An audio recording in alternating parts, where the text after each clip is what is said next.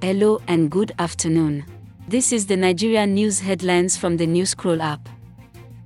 app.newscroll.info. I am Lola and today is May 23, 2022. These are our main headlines at midday. Number 1 Kemi Olunloyo mocks Tonto Dikeh and her claims to have her arrested. Report by Naija News. 2. An APC support group has dismissed speculations that Vice President, Professor Yemi Osinbajo, will step down for Bola Tinubu. Report by Politics Nigeria.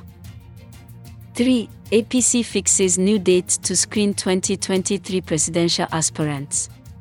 Report by Naija News.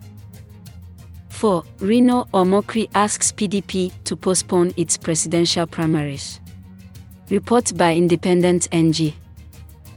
5. Federal government to unveil regulations on gas pricing for midstream and downstream sectors. Report by the Authority NG. This rounds up the top Nigeria news headlines on the Newscroll app at midday today.